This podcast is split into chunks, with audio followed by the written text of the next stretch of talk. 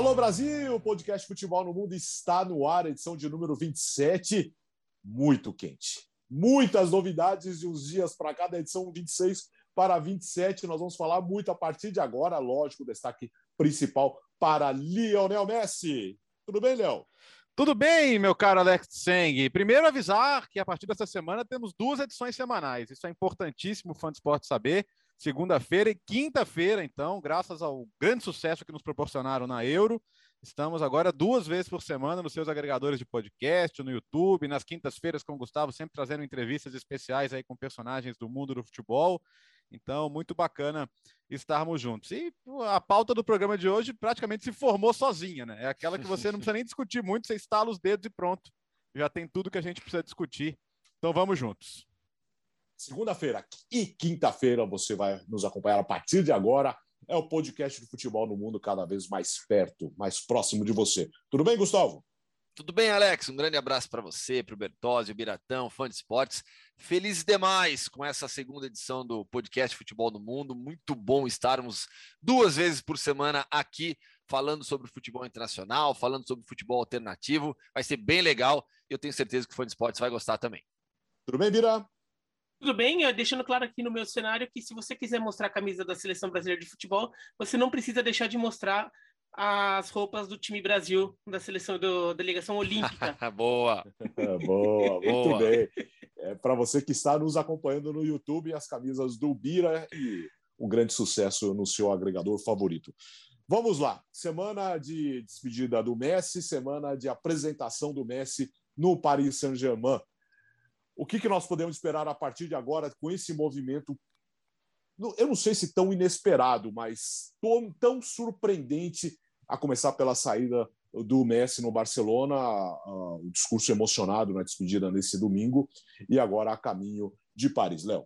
Primeiro, Alex, que tem uma grande ironia aí. Ano passado, o Messi decidiu sair do Barcelona, toda a história do Burofax, né, da, da, da insatisfação dele depois do 8 a 2 depois do, da, da, presença bizonha do Bartomeu na presidência do clube e de todo o contexto esportivo e político que, que o fez entender que era o momento de sair.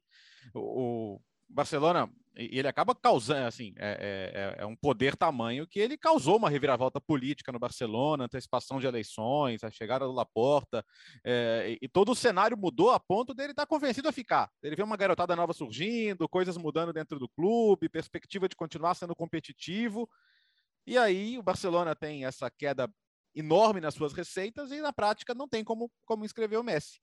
Pensa que em La Liga você não tem um valor X para gastar você tem que gastar com salários um percentual da sua arrecadação. Se a sua arrecadação cai e o seu gasto com salários não cai, o, o percentual explode. Então, o que foi dito semana passada pelo presidente é que se o Messi fosse contratado mesmo com uma grande redução salarial, estouraria os 100%, ou seja, o Barcelona teria mais gastos em salários do que arrecada no total. E ainda está difícil para inscrever os outros jogadores que chegaram. Então, seria praticamente inviável. Eles avisaram ao Messi que, olha, cara, não dá. E aí, o Messi não vai mais jogar no Barcelona. É incrível. Eu nunca imaginei que isso aconteceria, né, Biratã? Mas, mas é o que vai acontecer. O Barcelona não conseguiu viabilizar que o maior jogador da sua história, um dos maiores da história do futebol, continuasse no clube, mesmo querendo o que ano passado ele não queria. O, o que eu ia falar é que essa, essa, essa, tudo que você descreveu, assim, para torcedor de futebol brasileiro, esse negócio parece assim, nossa... parece banal, né? né? Nossa, é, mas você tá, tá com assim dívida. É, o meu time tá assim tanto tempo, ué, gastar mais com o salário do que arrecada? Ué, meu, aí, clube, né? meu clube, o rival, o outro o próximo também. paga. Todo mundo faz isso. Não, no Brasil, no Brasil, o clube está com três meses de salários atrasados e sai contratando jogador. E antecipa é. não sei quantos anos a, a cota da televisão, é. uma beleza. Então, agora, só, só assim, o que mais me chama atenção é uma coisa que a gente discutiu semana passada. Por que, que Barcelona, Real Madrid e Juventus estão tão presos a essa história da Superliga ainda, sendo que ela, obviamente, é uma competição natimorta, mas. E a gente discutiu a postura do Barcelona, é ainda mais incompreensível. Vê a história do acordo da La Liga com, com, com o grupo de investimentos, lá o CVC Capital, e que eles colocariam dinheiro em troca de um percentual da Liga, e aí o Real Madrid e Barcelona falaram: peraí, mas a gente vai ter que comprometer nossas receitas de TV por décadas, uma parte delas, então não é bem assim, não quero e tal. Só que é, é, o, o, Barcelona está de mãozinha dada com o Real Madrid de uma maneira que eu, o, o, próprio Marca colocou, eu não lembro quem assinava ou se, ou se, ou se era uma matéria assinada, mas o Marca falava, pô, o, o Florentino parece chefe do Laporta nessas histórias, né? Porque o Real Madrid peitou a liga, depois veio o Barcelona. O Real Madrid banca a Superliga e o Barcelona, sem questionar, fica de mão dada com o Real Madrid. Aí amanhã pode acontecer do Mbappé ter que sair do PSG porque ficou difícil para o PSG sustentar todo mundo. E ele vai para onde? Vai para o Real Madrid, cara. Então tem uma série de situações que eu tenho dificuldade de entender. E entender como é que o Barcelona chegou a esse ponto, né? Porque mesmo que a questão da pandemia fosse imprevisível, gastar o que se gastou em Grisma, em Coutinho, em Dembélé, em alguns salários, cara, de, de Pjanic, um Titi, e é difícil entender. Então, assim, a gestão do Barcelona está simplesmente explodindo na cara do clube agora, e por mais que a pandemia não houvesse como prever, ainda assim o clube já estava já tava tendo gastos absolutamente incoerentes com, com o retorno que ele teria com esses jogadores. Né? Gustavo. É, a despedida, a coletiva de despedida do Messi foi muito emocionante, muito mesmo. É, o Bertozzi já lembrou é, o momento na temporada passada, quando ele pede para ir, ir embora, mas todos os acontecimentos seguintes fizeram com que ele decidisse, ao lado da família, permanecer em Barcelona. E, e, esse ponto me tocou demais na coletiva, né? Quando ele fala que era uma decisão tomada já com a esposa, é, pensando nos filhos, é, além da questão esportiva, pensando na vida deles em Barcelona. E aí eu fico imaginando, é, o, o, o, pelo aspecto familiar, né? Você chega em Barcelona de férias em Ibiza para assinar contrato e sai do clube com a notícia de que você não vai permanecer na sua casa. Você não vai permanecer no local onde você cresceu, se tornou homem, constituiu família, criou seus filhos. Então, é, as lágrimas do Messi elas foram é, muito sentidas, muito, muito, muito mesmo, porque eu, eu, eu imagino o tamanho dessa mudança, né, o tamanho do impacto que essa notícia causou para ele, né, depois de tudo que, que aconteceu nesses últimos meses. Página virada, por mais que seja é uma página dolorosa de se virar, mas a página vira e vem o Paris Saint-Germain pela frente. Um projeto ainda mais audacioso, com um projeto exclusivo de vitória em Champions League, coloca uma pressão absurda. É, qualquer coisa que não seja o título da Champions League, com três dos quatro melhores jogadores do mundo no seu elenco, é, vai se tornar uma decepção enorme. É, isso sem falar em Donnarumma, Sérgio Ramos, é, Hakimi, é, alguns dos melhores nas suas posições no mundo. É, o Barcelona, e a gente falou bastante sobre isso na edição do Futebol do Mundo na TV no sábado, né? É, monta um Dream Team. É, o Barcelona não, desculpa, o Paris Saint-Germain monta realmente um Dream Team. É algo que poucas vezes vimos na história do futebol mundial. Essa reunião de talentos, três dos quatro melhores jogadores do mundo. Então, assim, é algo muito, muito, muito grande o que faz o PSG.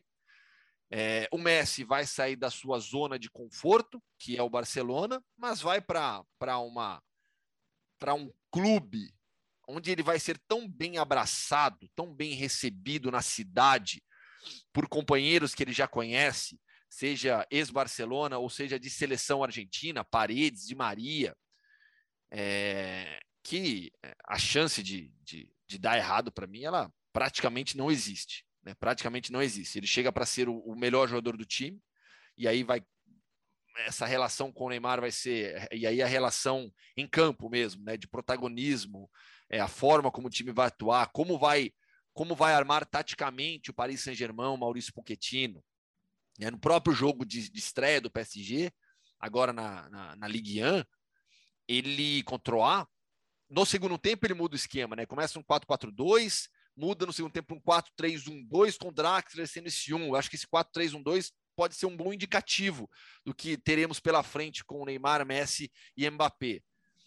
É, e em relação ao Barcelona, é bem curioso é, para ver os próximos movimentos do clube. Porque essa, essa a questão da Superliga ela segue ainda mal contada na Catalunha, bem mal contada, porque a insistência do Real Madrid a gente consegue entender por alguns pontos, né? O Barcelona embarcando nessa com uma liga sem apoio de outros clubes, eles vão insistir com uma Superliga, mas vai jogar com quem? Só que aí eu lembro daquele juiz de Madrid, que sempre dá as decisões favoráveis à Superliga, quando ele fala que os clubes ingleses não desistiram ainda. Mas aí eu lembro do, do, acordo que os clubes ingleses fizeram com a Premier League e eu fico completamente é, confuso esquece, com tudo isso. Isso aí, isso aí é, é, é que, que, eles formalmente não saíram, é só porque eles sabem que pode ter processo, pode ter. Agora, eles estão lá só no papel. É, Exato. É, mas... de, de corpo e alma já não estão mais. E Real Madrid, Juventus e Barcelona insistem nesse tema para quê?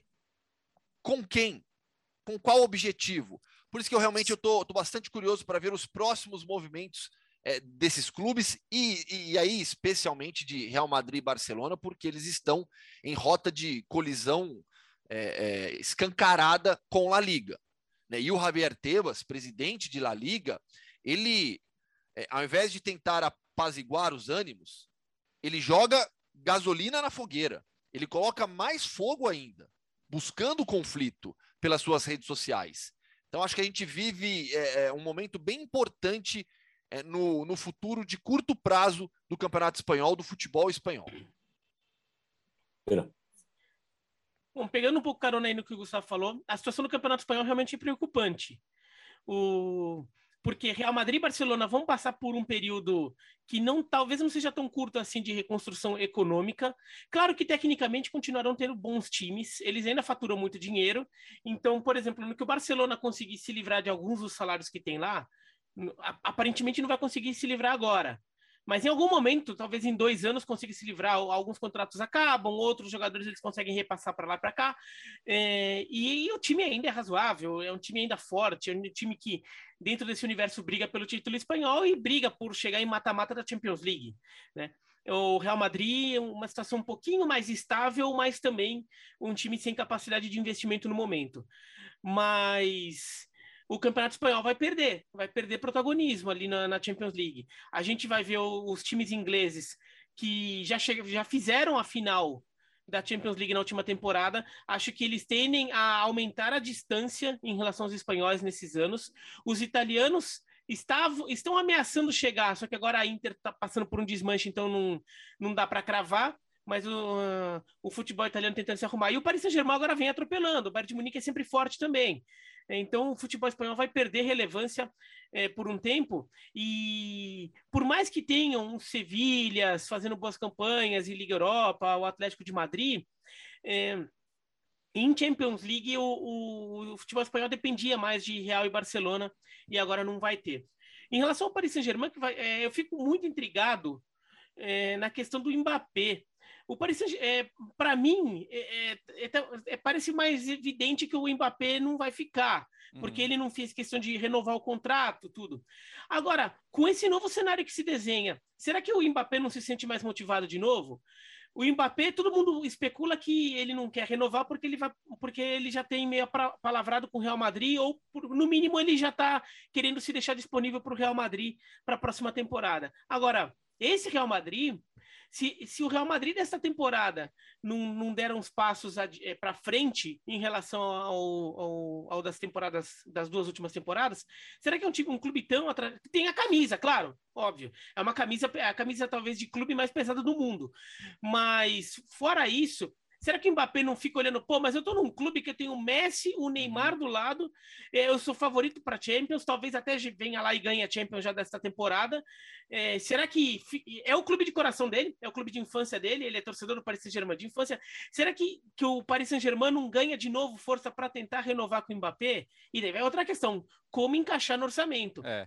Porque no primeiro, porque por mais que o Paris Saint-Germain faz o que quer com o fair play financeiro, há certos limites. A gente imagina que haja certos limites.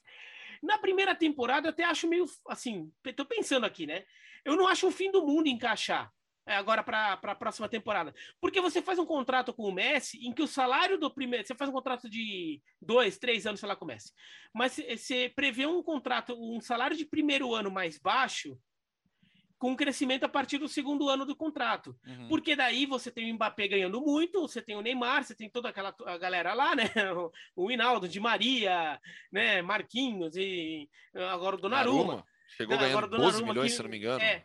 Então, o primeiro ano você, você ganha menos, então você não, não abala tanto, só que depois, quando o Mbappé sai, você o Messi começa a ganhar mais, se compensa ali, então cabe. E tem outro ponto, Ou... né, Biratã? Tem, tem a, agora, a, a perspectiva se... de volta de receitas, né? Porque agora você tem a torcida voltando, você tem o, o que vai valer em termos mercadológicos para o mundo o PSG, e, e, e poder ganhar tem... uma Champions, é, premiação. Você pode, você pode, eventualmente ganhar a Champions, e, e, é o que vai se esperar.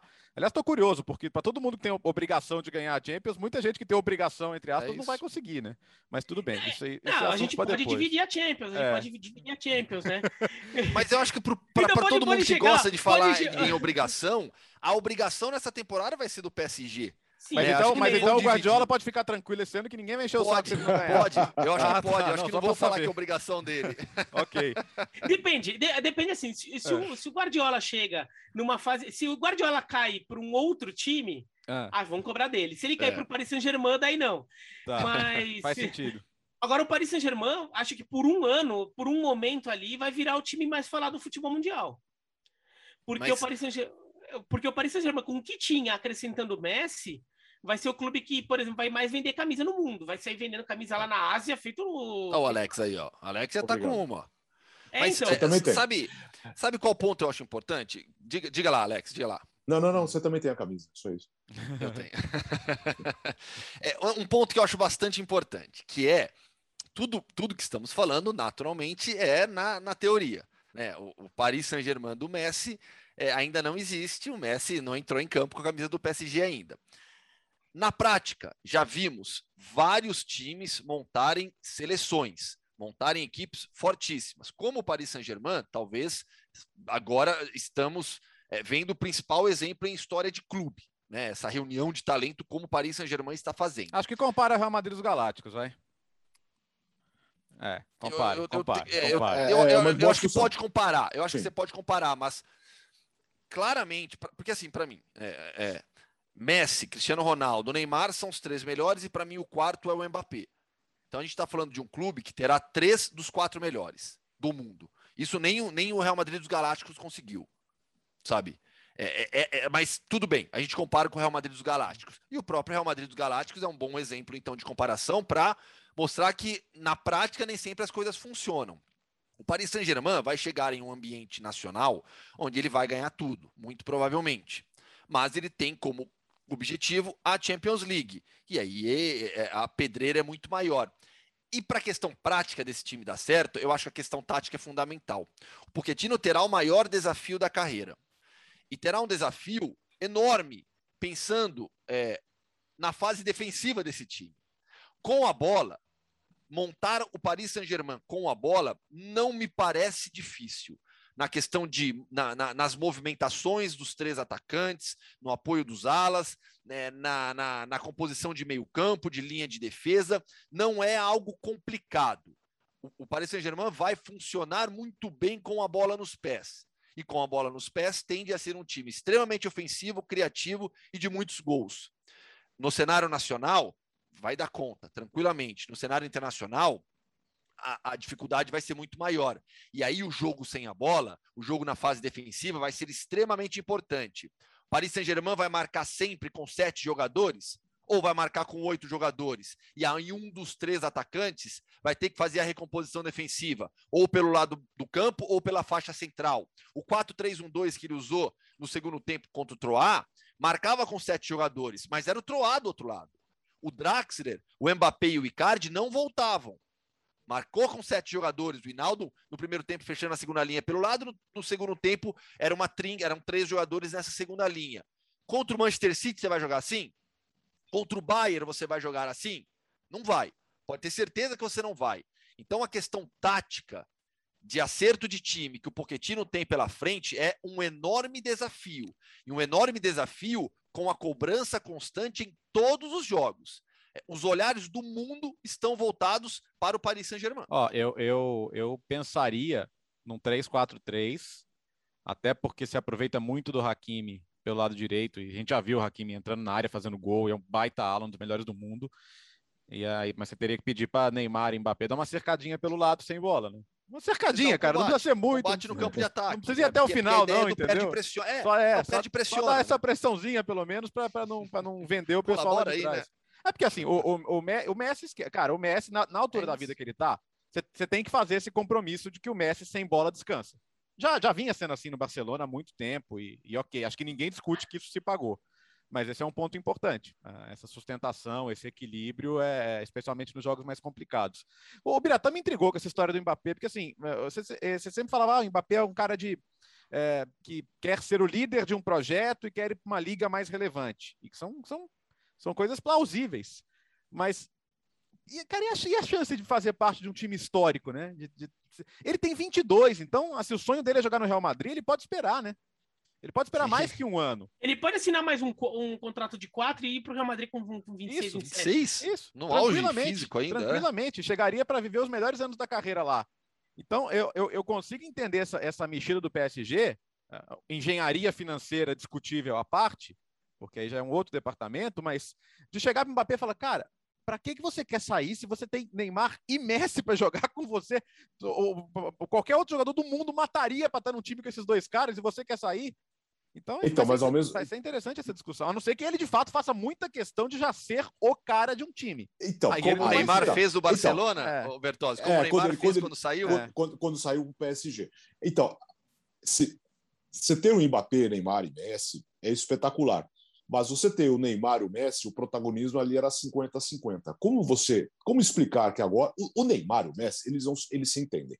Agora, a questão do Mbappé é você dividia, em vez de dividir com um, você dividir, dividir com dois, sabendo que o holofote não, provavelmente não estará mais em você. Como você lida com, com essa situação? Como ele luzes, está... São muitos holofotes. Hum. Ah, pois é, luz aí, meu Deus do céu. Mas como você, como você lida com essa situação do tipo, pô, você vai jogar num timaço que tem o Messi com o Neymar, mas ao mesmo tempo talvez você não seja a estrela do time, como você foi até dias ah, ele, atrás. Ele é, como ele você é, lida com essa é, Ele é, na, na, hierarquia, ele é o terceiro, cara, desculpa. Pois é. Eu sei Só que, que tem, eu, eu, sei, eu, sei, que tem então, muita gente... Eu sei Só que tem muita gente que tem... 50-50, é. não era? Não sei. Joga essa temporada. Tem... Ou 60, Joga 40. essa temporada. Você não tem compromisso. Joga essa temporada. Sim, sim. Você tem contrato. Não precisa decidir agora. Vai haver pressão? Vai, mas aí você faz mas um será que essa pressão não é começar a deixá-lo meio de lado?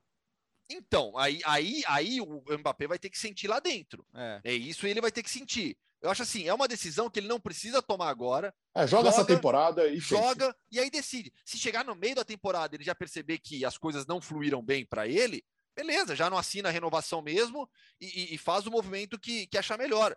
Mas se as coisas funcionarem, ele tem uma temporada inteira para decidir o que vai fazer da vida. Ele seguirá valorizado de qualquer modo. E, Bertozzi, como é que seria deixar ele de lado? Ah, pelo lado do campo? Jogar menos. é. Então, é que o Paris é. Saint-Germain, então é que o Paris Saint-Germain não pode se dar o luxo de, de deixar o Mbappé de lado se, se, se teoricamente, considerando que o Mbappé tem uma chance de sair, você uh -huh. tem um ano para ganhar tudo. Você Sim. tem que ganhar agora.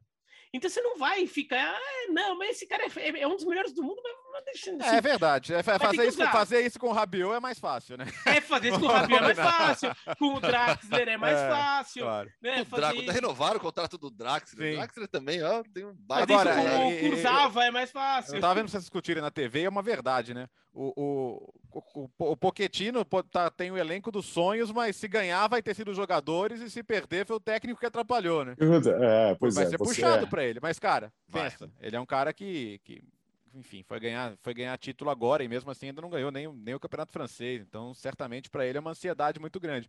Mas ele tem um grande desafio, porque ah, todo técnico quer esse elenco. Beleza, mas vários times que foram campeões com grandes elencos, a gente praticamente não lembra que tinha um técnico, né? Porque os times eram tão bons, tão bons que ninguém que quase não faz diferença. É, nunca, era. quando vão fazer uma lista de 10, 10 maiores técnicos da história do futebol brasileiro, ninguém lembra do Lula, técnico do Santos Exato. do Pelé. Pois que é. certamente, provavelmente foi o que mais ganhou. Agora, como você lida com. Tudo bem, você tem o Poquetino ali, mas assim, ele precisa fazer o time jogar. Se ele fizer, realmente os, os méritos dificilmente irão para ele, né? Tem todo, realmente é, é, é uma situação difícil também que o cara tem que lidar. É claro que ele quer um timaço, mas como que ele lida com essa, essa questão também de não não é não ser protagonista, mas. Acho que isso não vai incomodar, assim. não. Pochettino, o Pochettino não tem um, não tem não um tem perfil essa... de um é, José é Mourinho, boa, por é exemplo. É. Assim, o Maurício Pochettino não é uma estrela, como é o José Mourinho. Ele não quer aparecer. É, é, quer, ele não quer os holofotes para si, ele já sabe que os holofotes terão que ser divididos entre os jogadores de futebol, entre, os, entre as suas estrelas do campo. Então, pela carreira do Pochettino, pela forma como ele sempre trabalhou e se pronunciou em coletivos de imprensa, em temas mais sensíveis, não, não, não acredito que isso seja um problema para ele, não. O, o, eu, a, nós falamos do futebol no mundo no sábado, mas para mim a grande imagem é o Messi com o Sérgio Ramos. Pois é, né? Quem ah, poderia é essa para mim a, é, essa é a grande imagem para mim. Ah, o Messi com o Neymar, com o Mbappé, tá tudo certo. Mas assim, até tão pouco tempo atrás, assim, nós estamos falando de meses atrás, a rivalidade era um absurdo. Era uma, era uma rivalidade absurda. E agora, os dois juntos se abraçando, é o Real Madrid, Alex, Real Madrid, eu, eu até, Barcelona juntos. Eu até usei o termo, né? O, acho que o Sérgio Ramos, nesse, nesses últimos anos, né, na rivalidade Real Madrid-Barcelona, ele simbolizava o anti-barcelonismo. Ele Sim. era o símbolo maior do anti-barcelonismo. A, a, a, gente concentrava a discussão e a rivalidade em Messi e Cristiano Ronaldo, mas o, o anti-Barcelona, o madridista fervoroso, era o Sérgio Ramos. Uhum. Ele representava é, isso. Era o né? Mourinho, era o Mourinho num, num, determinado momento, né? Quando o Mourinho era o Sim. técnico do Real Madrid, e depois o Sérgio Ramos. Mas acho que o Sérgio Ramos, pelo menos a parte do Sérgio Ramos, acho que tem duas coisas. Um, ele parece ser um cara bem pragmático. Ele também não, não é ideológico, é, pragmati é pragmático. Ele é competitivo também, por mais é que ele o time fosse... dele mesmo é o Sevilha, né? Sim. É, exatamente. É. Outra coisa é que eu acho que assim, a experiência de seleção espanhola pode ajudar. Né? Aquela experiência de seleção espanhola, porque é, a seleção espanhola era isso, né? Metade do time era Barcelona, metade do time era Real Madrid. Quer dizer, durante o ano inteiro eles ficavam se batendo é, de tudo quanto é jeito, e daí chegava na hora da seleção espanhola e a coisa ah, fluía e o time era campeão.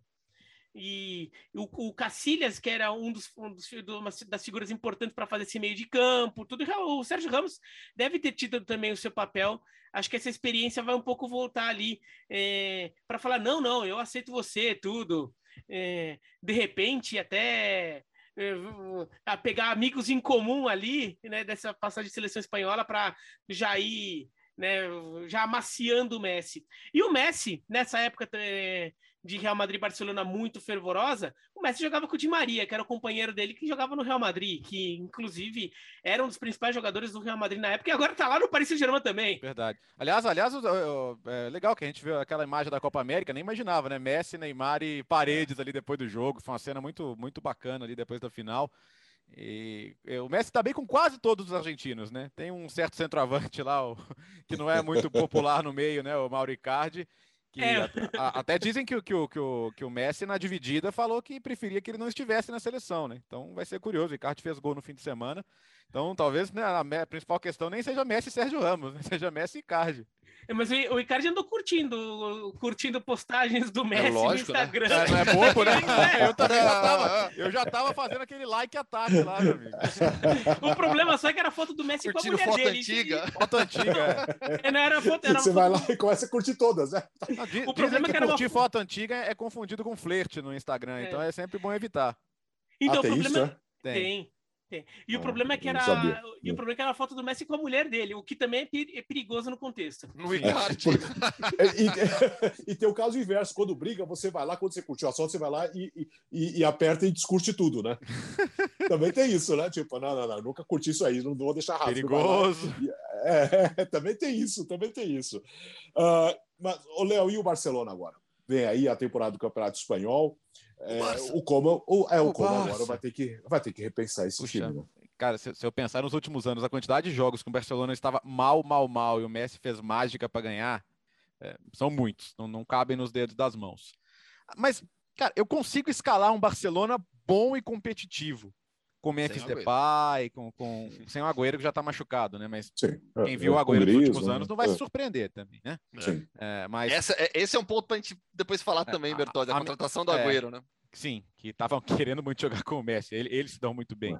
Mas eu consigo pensar num time com Memphis Depay, com o Griezmann, com o Ansu Fati voltando. Vamos ver se ele vai estar tá bem, né? Porque ele praticamente perdeu a temporada em que vinha muito bem no começo com lesões com Pedri, que free Pedri, né? 73 jogos na temporada, tem, alguém tem que dar um descanso pro menino, mas com com Frank De Jong, eu acho o Eric Garcia uma boa contratação para defesa, acho o Emerson uma boa uma boa contratação para lateral direita, Emerson e Serginho Deste são boas alternativas. Quem vai sofrer muito é o Jordi Alba, né? Que vai tentar automaticamente fazer aquela jogada de passar pela esquerda para receber. Não vai acontecer nada na maioria das vezes. É, é que assim, quando o Cristiano Ronaldo saiu do Real Madrid, ele levou consigo 30, 40 gols. O Messi leva isso de gols e mais dezenas de assistências e você não, não substitui. Quase que ia falar espanhol, não, não reemplaça, não, não substitui do dia para a noite. E, e, esses gols vão embora. Então, o Real Madrid sofreu sem o Cristiano Ronaldo e é claro que o Barcelona vai sofrer sem o Messi. Agora, competitivo vai ser. O Barcelona continua tendo que competir pelo título espanhol, no mínimo tendo que fazer um bom papel em Champions League, chegar a uma fase, sei lá, de quartas de final pelo menos. Isso vai continuar se esperando. Mas é, é que assim, aquele jogo amarrado que ele decidia, talvez esse jogo o Barcelona vai empatar ou perder. E aí, se for um jogo vai decisivo. Ser uma, é, vai ser uma transição bem, bem traumática, bem difícil.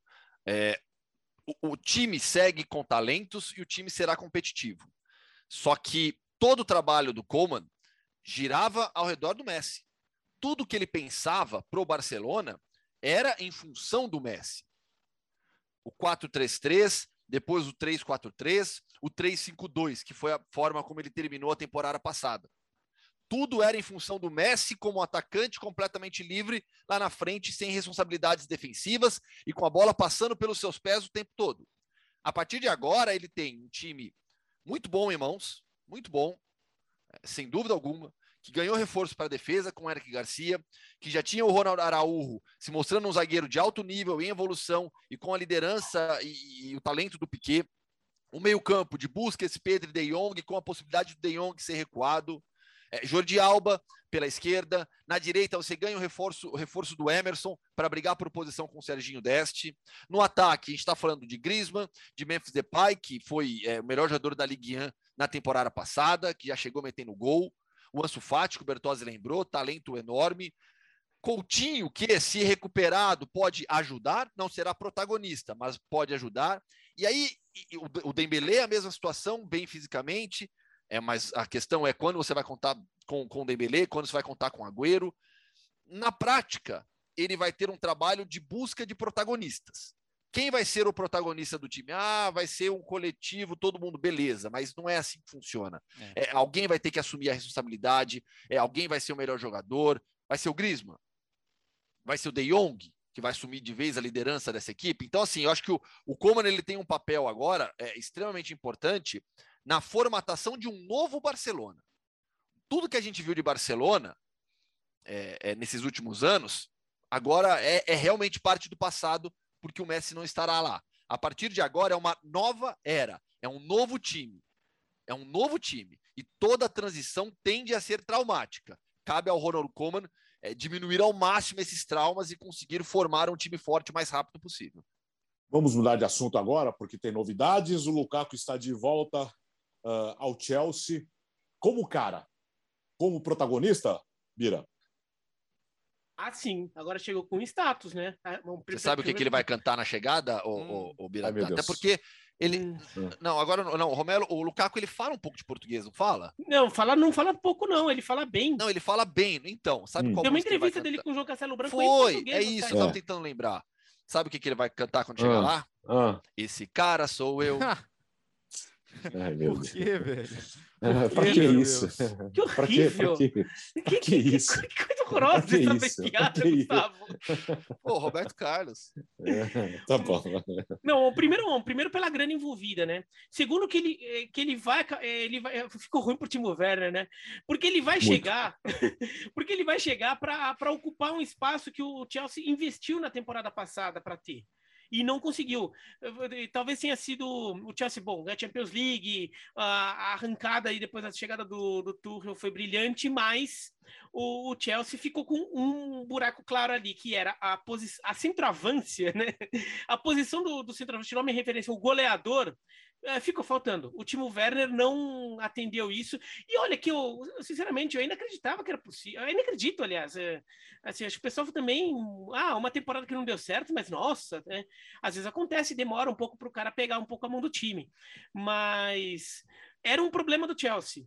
O Lukaku vem e o Lukaku tem características é, realmente que se encaixam nisso, não só por ser um centroavante, um, um, um, cara com facilidade de fazer gol, mas é um jogador com explosão, com velocidade, para vir de trás também. Então não é aquele cara que fica parado na frente, o centroavantão ali. Ele é um centroavante que tem velocidade, que sabe jogar pelo lado. Quer dizer, ele tem características parecidas com a do Timo Werner, só que eu acho que ele, acho que ele é melhor que o Timo Werner. Né? Então, ele pode fazer isso é, que o time Werner foi contratado para fazer e não está fazendo. Então, ele chega para ser um cara que vai pegar um time já muito bem arrumado, mas que tende a tapar um dos poucos buracos desse time. Então, ele vai chegar grandão. Ele vai chegar grandão no ponto de vista figurado, porque do ponto de vista físico ele sempre chega grandão, né? Nas, e, e, e, assim, é, é, a primeira passagem pelo, pelo, pelo Chelsea, ele, ele foi emprestado, ele voltou, ele saiu. É, é, é, esquece, era, era um jogador em crescimento. Hoje ele é um dos atacantes top do futebol mundial. Eu, eu já vi muita gente falando, ah, mas o, o, Chelsea que descartou o Lukaku lá atrás, vai comprar agora. É outro momento. O, o, o Lukaku que o Chelsea descartou não é esse. Esse cara, esse cara alcançou um, um patamar de top mundial hoje. O Lukaku é um atacante que, que vale, vale cada centavo do que o Chelsea está pagando por ele. Você não tem dúvida de que ele tem a condição física de brilhar na Premier League. Você não tem dúvida de que ele vai se adaptar. De que, enfim, é um campeonato que ele conhece. É, é, ele está no, no, auge da forma. Ele, ele vai fazer muita diferença. E acho que até para o Timo Werner é bom, cara, porque essa, como o Biratã falou, essa pressão dele ser o goleador que ele não é, era, foi ruim para ele. Que muita gente ainda não reconhece que o Timo Werner é importantíssimo para o Chelsea. Porque ele, ele, ele, abre espaço, ele, fa, ele faz uma diagonal por trás da defesa que é importante. Ele, ok, às vezes fica impedido, mas jogadores que jogam no limite como ele têm esse, esse ônus também, às vezes. Mas, mas ele é um jogador importante e, e acho que ele, ele pode crescer também. Claro que você vai ter muita gente aí do meio para frente e nem, nem todo mundo vai conseguir jogar, né? Você tem Pulisic, você tem Mason Mount, você tem Kai Havertz, você tem muita gente boa.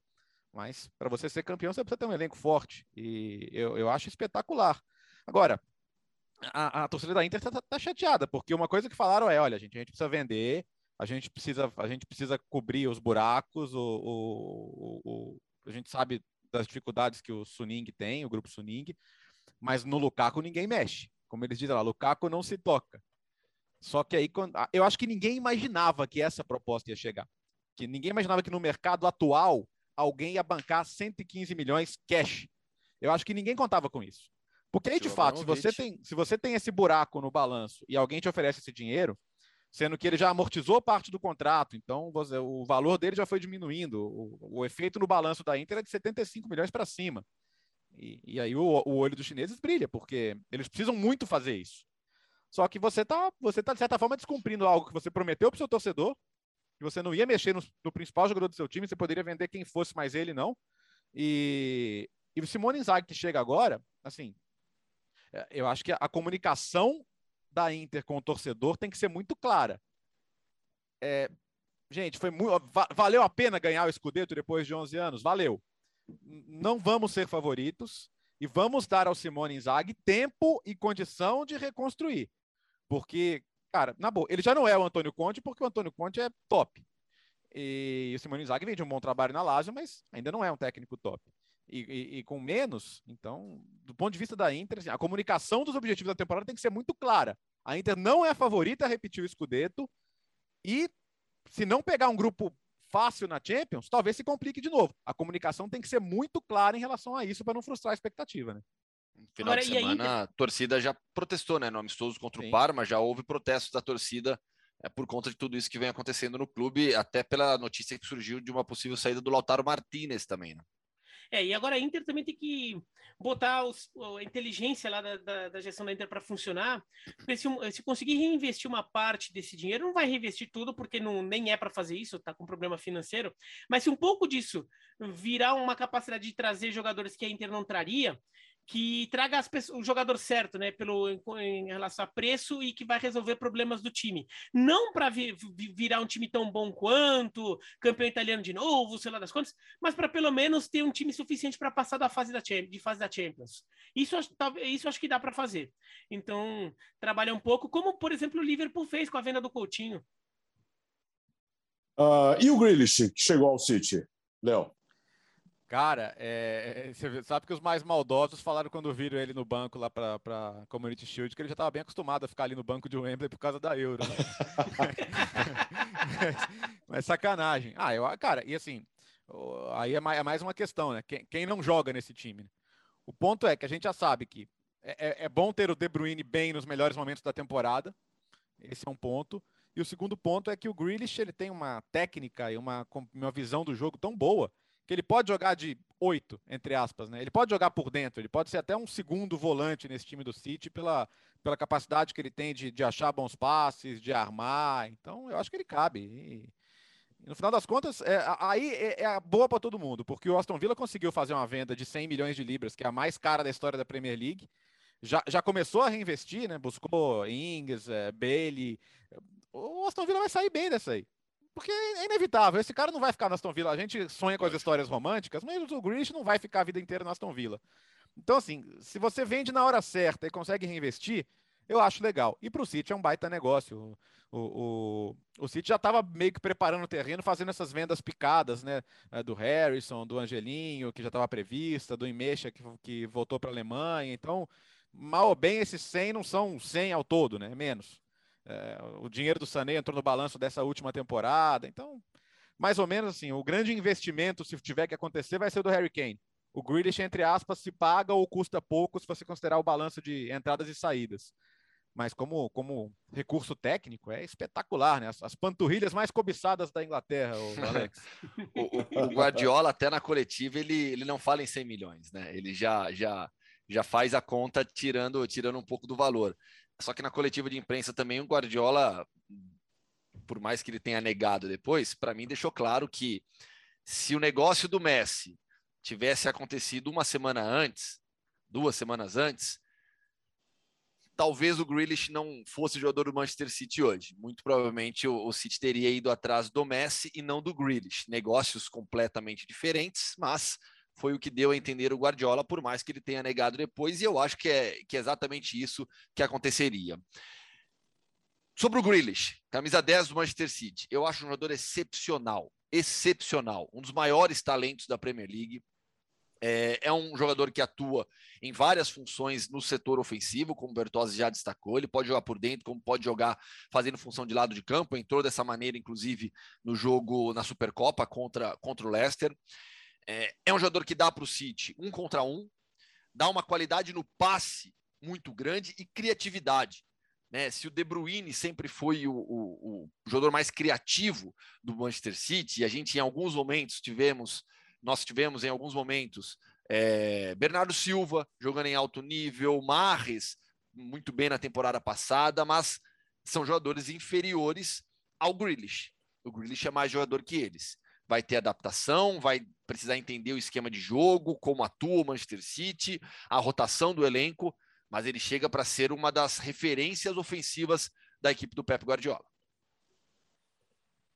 Vira. É, o, Bom, o Grealish tem talento e pode se encaixar em várias situações. Isso é interessante para o Guardiola, que é um técnico que gosta de mexer no time, gosta de colocar jogadores em posições diferentes de acordo com a necessidade do jogo. Ele pode também ser uma opção ao De Bruyne, que é um jogador que quando sai faz falta.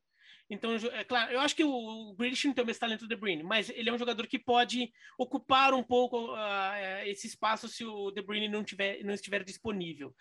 É, a questão que, que, que fica um pouco do Grealish é é, vai ter que começar a rodar muito time, vai ter que começar a rodar muito time. Então, talvez é um time, até o próprio Grealish demore um pouco para decolar no Manchester City. Acho que a gente vai ter que ter um pouco de paciência. Tá? Não adianta ficar querendo ver um, dois jogos do Manchester City falando, o Grealish já fracassou, e Grealish já foi uma. Não, Valeu isso, não adianta, né? Uhum. Entendeu? É, ah, a galera vai querer ficar falando disso, né? Você sabe? Sim. Então, eh, não é o caso. É, e, e, tem uma questão também um pouco da cabeça do Grealish em relação à dedicação defensiva, que ele não tem a melhor fama nisso, e times do, do Guardiola é, os jogadores precisam também participar bastante né, na marcação, seja na saída de bola, seja ocupando espaço na primeira linha, qualquer que seja a posição que o Grealish tenha, mas é, alguma responsabilidade defensiva ele vai ter. Agora, é um jogador que, assim, eu, eu, eu gosto muito, do, eu acho o, o, o talento que ele tem é absurdo, eu gosto até da atitude dele, eu acho legal até o fato dele jogar de meia riada, isso eu acho uma coisa legal que compõe o personagem, entendeu? É, então, assim, é, que, é, é é, é um jogador que, assim, é, ele, ele traz um, um, um extra ali em, em, criatividade, em improviso, que, as, que faz, fazem muita diferença num time. É, times muito organizados, quando tem um jogador, um ou dois jogadores que tem esse extra ali, nossa, faz muita diferença. É, então, é, é, uma contratação interessante. E olha, o, o, o Southgate está ali, ó, sorrisão, né? né? Porque assim, todo o ataque dele, o, o Guardiola monta o ataque dele. Não, o Guardiola monta. e o Guardiola já, montou ataques de seleções campeãs do mundo, né? Exatamente. É. Já tem o Grealish, já tem o Foden, já tem o Sterling, talvez tenha o Harry Kane. Então, assim, o, o, o Guardiola monta o time, o, o trabalho do Southgate só vai lá. é só convocar e escalar. E, e o Biratã, vocês falam um ponto interessante, né? Que você diz assim, é, o Grealish não é melhor que o, que o De Bruyne. Acho que todo mundo concorda em relação a isso. E esse é um ponto legal, porque até comparando com o Lukaku. Os valores são similares, né? 100 milhões de libras, passando para euro, dá aproximadamente 118 milhões de euros. O Lukaku custou 115 milhões. Então, são duas potências que fazem contratações de valores parecidos. O Lukaku chega para ser o melhor jogador do Chelsea. Para mim, ele chega para ser o melhor jogador do Chelsea. E o Jack Grealish, não. É, o, o Grealish ele chega para ser um dos protagonistas, mas tendo um jogador acima dele, pelo menos, que é o Kevin De Bruyne. Premier League. Oh, e lembrando, lembrando, o De Bruyne joga pra caramba, tá? ah, é. é sempre a, lembrar, né? É, é, é, bom, de vez em quando é bom lembrar isso. Aliás, de vez em quando não. É, acho que é melhor toda semana. Uh, rodada a rodada, de preferência. Premier League começa uh, na sexta-feira. Você vai acompanhar nos canais esportivos Disney, aliás, já com o Arsenal e Brentford na sexta-feira, toda a rodada no sábado e no domingo. Uh, ô, Léo, vamos Oi. lá? Rodar a vinheta? Vamos lá. É, antes da vinheta, eu quero fazer um convite para o fã do esporte. Tem Benfica e Spartak Moscou, terceira preliminar da Champions, nesta terça-feira até 4 da tarde. Time do JJ, boa vantagem no jogo de ida. Até porque é o gancho, né? Um time do mundo Hoffman já vai cair para a Liga Europa, o que a gente fica feliz também, porque vem para nossa telinha uh, a partir de, de setembro. Se agradece. Né? Então vai ser muito bem-vindo aí o Spartak Moscou. Dito isso, é hora dele, Mundo Hoffman! Ah, essa semana foi tá com estilo, né? Gostei, é, gostei. É, é. Vamos para o Oriente Médio, então, para um país com muitos problemas de direitos humanos, uma nação é, que deveria ser mais contestada internacionalmente, não é por motivos políticos é, e econômicos, mas vamos para a Arábia Saudita, porque o campeonato saudita começa nesta quarta-feira. E entre todos os campeonatos do Oriente Médio, é sem dúvida alguma um dos mais atrativos, também pelos muito, pelas muitas contratações que foram feitas nessas últimas semanas. Então, vamos explicar um pouquinho para o fã de esporte como é que funciona o campeonato. Começa nessa quarta com Al Fayha e Al Ittihad. São 16 times na primeira divisão, turno e retorno, fórmula bem simples, 30 rodadas ao todo. O Al Hilal é o atual bicampeão e venceu quatro das, dos últimos cinco campeonatos. E aí a gente parte para os destaques. Primeiro, os treinadores, porque é, além dos jogadores, tem muito técnico conhecido brasileiros, inclusive. Fábio Carilli, comanda o Al Ittihad. O Mano Menezes é técnico do Al Nasser. O Fã Sports acompanha também algumas dessas equipes sauditas na Champions League Asiática, que os canais ESPN e Fox Sports transmitem. Pericles Chamusca trocou de clube nessa temporada, foi para o Al Shabaab. O Leonardo Jardim, treinador português, é o comandante do Al Hilal. E tem o Pablo Matin também, técnico espanhol, que comanda o Al Raed entre os jogadores. Eu preparei uma lista aqui com alguns, não são todas as principais estrelas do campeonato, senão a gente ia ficar bastante tempo aqui falando, mas no Al-Ali a gente tem o Paulinho, que se tornou reforço do Al-Ali, saiu do Guangzhou Evergrande, muitos clubes brasileiros, alguns da Europa o queriam também, recusou proposta do Fenerbahçe, tinha proposta de Corinthians, Red Bull Bragantino. Ele foi para o Al-Ali, vai ganhar muito dinheiro por lá, naturalmente é o que mais atrai esses jogadores, a grana que se paga na Arábia Saudita, e o Alioski também, jogador macedônio que estava na Premier League. É, no Al-Etika, na Al-Etifak, Itifak. O, o Alioski foi, foi, o que fez o único, o único gol da, da Macedônia do Norte na Euro, não foi? Exato, é. E que foi Al Itifak. De... Desculpa, o, o Não, não foi ele que foi a vítima do, do ataque racista do. Do Arnautovic. Do jogador da Áustria. É, do Arnautovic. Eu admito que eu não lembro foi, se foi, foi exatamente foi, foi, ele, né? Foi sim, foi sim. Tá lá no Al-Ali. Aí você tem o Emboli e o Quazon no Al-Etifak, ex-atacante do mais da Bundesliga. No Al-Fahra, Papadopoulos, zagueiro, e o Vladimir Stojkovic, veterano goleiro, que tem muita história na carreira. Ele jogou pelo Partizan e pelo Estrela Vermelha, foi ameaçado de morte quando trocou de clube na Sérvia. A gente sabe como é a rivalidade entre esses dois. O Vladimir Stojkovic, quase 40 anos, está no Al Farha. No Al Hazen, o Oladion e o Alisson, que não teve a transferência, jogador do Santos, que não teve a transferência ainda oficializada, mas está a caminho do Al Hazen. No Al Hilal, aí tem uma, uma, uma seleção. O Vieto, argentino, Matheus Pereira, que trocou o West Brom pelo Al Hilal. Esportivamente, eu lamentei demais essa transferência, porque o Matheus é um jogador de talento para se destacar na Premier League, para conseguir uma. Podia ter conseguido uma transferência para um clube maior na Premier League, mas é, é, certamente recebeu uma belíssima proposta financeira. Tem esse lado para o jogador, olhando apenas como é, é, é, fã do futebol, esportivamente, eu, eu, gostaria muito do Matheus Pereira na Premier League ainda. Vai estar tá lá no Sauditão vai jogar junto com o Vieto, com o Coelar, esse Flamengo, o Bafetimbi Gomi, que está lá já há um bom tempo, o Mussamarega e o André Carrilho, todos esses no Al-Hilal. Ali Tihad, tem o Regazi, zagueiro é, egípcio, o Romarinho está por lá ainda, o Marcelo Growe e o Bruno Henrique, volante, ex-Palmeiras e Corinthians.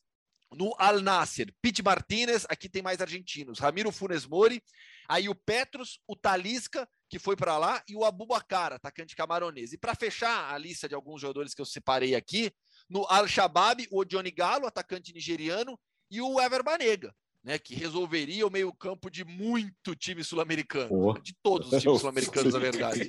Cara, é, cara pa, ah, Paulinho, Paulinho e Banega, se você puser num meio-campo brasileiro Nossa. aqui. Né? Tá ótimo. Meu, ótimo. assim, até muito Talisca, europeus, então. Né? E o Talisca? O Talisca chega aqui no, no, no Campeonato Brasileiro e, e, e, sobe nível de equipe. Não, mas esse, esse é o Nasser também. Talisca e Pete Martinez, é. mais o Petros, que é muito bom volante, né? Tá. Ah, só o que me chamou a atenção, Gustavo, só três times não tem brasileiros no campeonato, né? É. Só três. Pouquíssimos, né? É, sabe que, o, o que me chamou a atenção é que o, a gente falou do mundo Hoffman e o Gustavo não falou do Doncic. É, é, é eu tô com o coração que, partido, eu tô com o coração é. partido. Ele é, é, aliás, vamos discutir por que, que ele não chutou, por que, que ele não chutou Calma, a última bola, né? Você quer saber por quê? Por que não? Fala. Ele eles conversaram. Por que, que não chutou a, a última falou, bola? Não, não. Na quadra, eu e o Guilherme Giovannoni falamos sobre isso.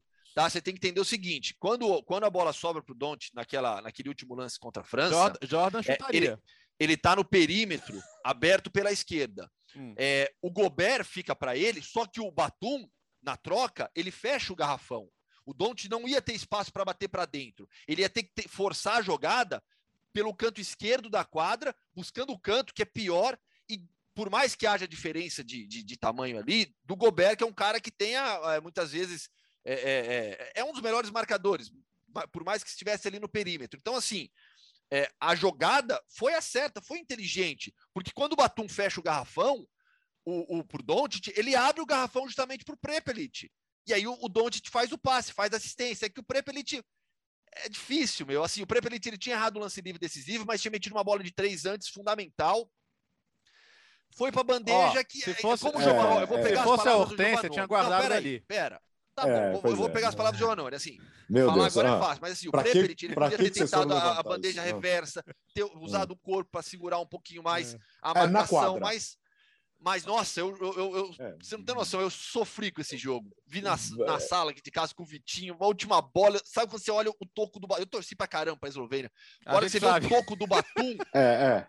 Nossa, a gente é, percebeu. É, mais detalhes no podcast na quadra. Na quadra. Bom, é, obrigado. A gente Desculpa, aproveita e faz o comercial. É, o... é, é, verdade. A invasão do basquete aqui. Ô, amigos, quinta-feira, nosso próximo encontro, então. São, serão Vai dois encontros semanais. Segunda-feira e quinta-feira. Calma, calma, deixa para surpresa. Segunda e quinta, o nosso encontro agora no podcast Futebol no Mundo, crescendo graças a você. Valeu, Léo!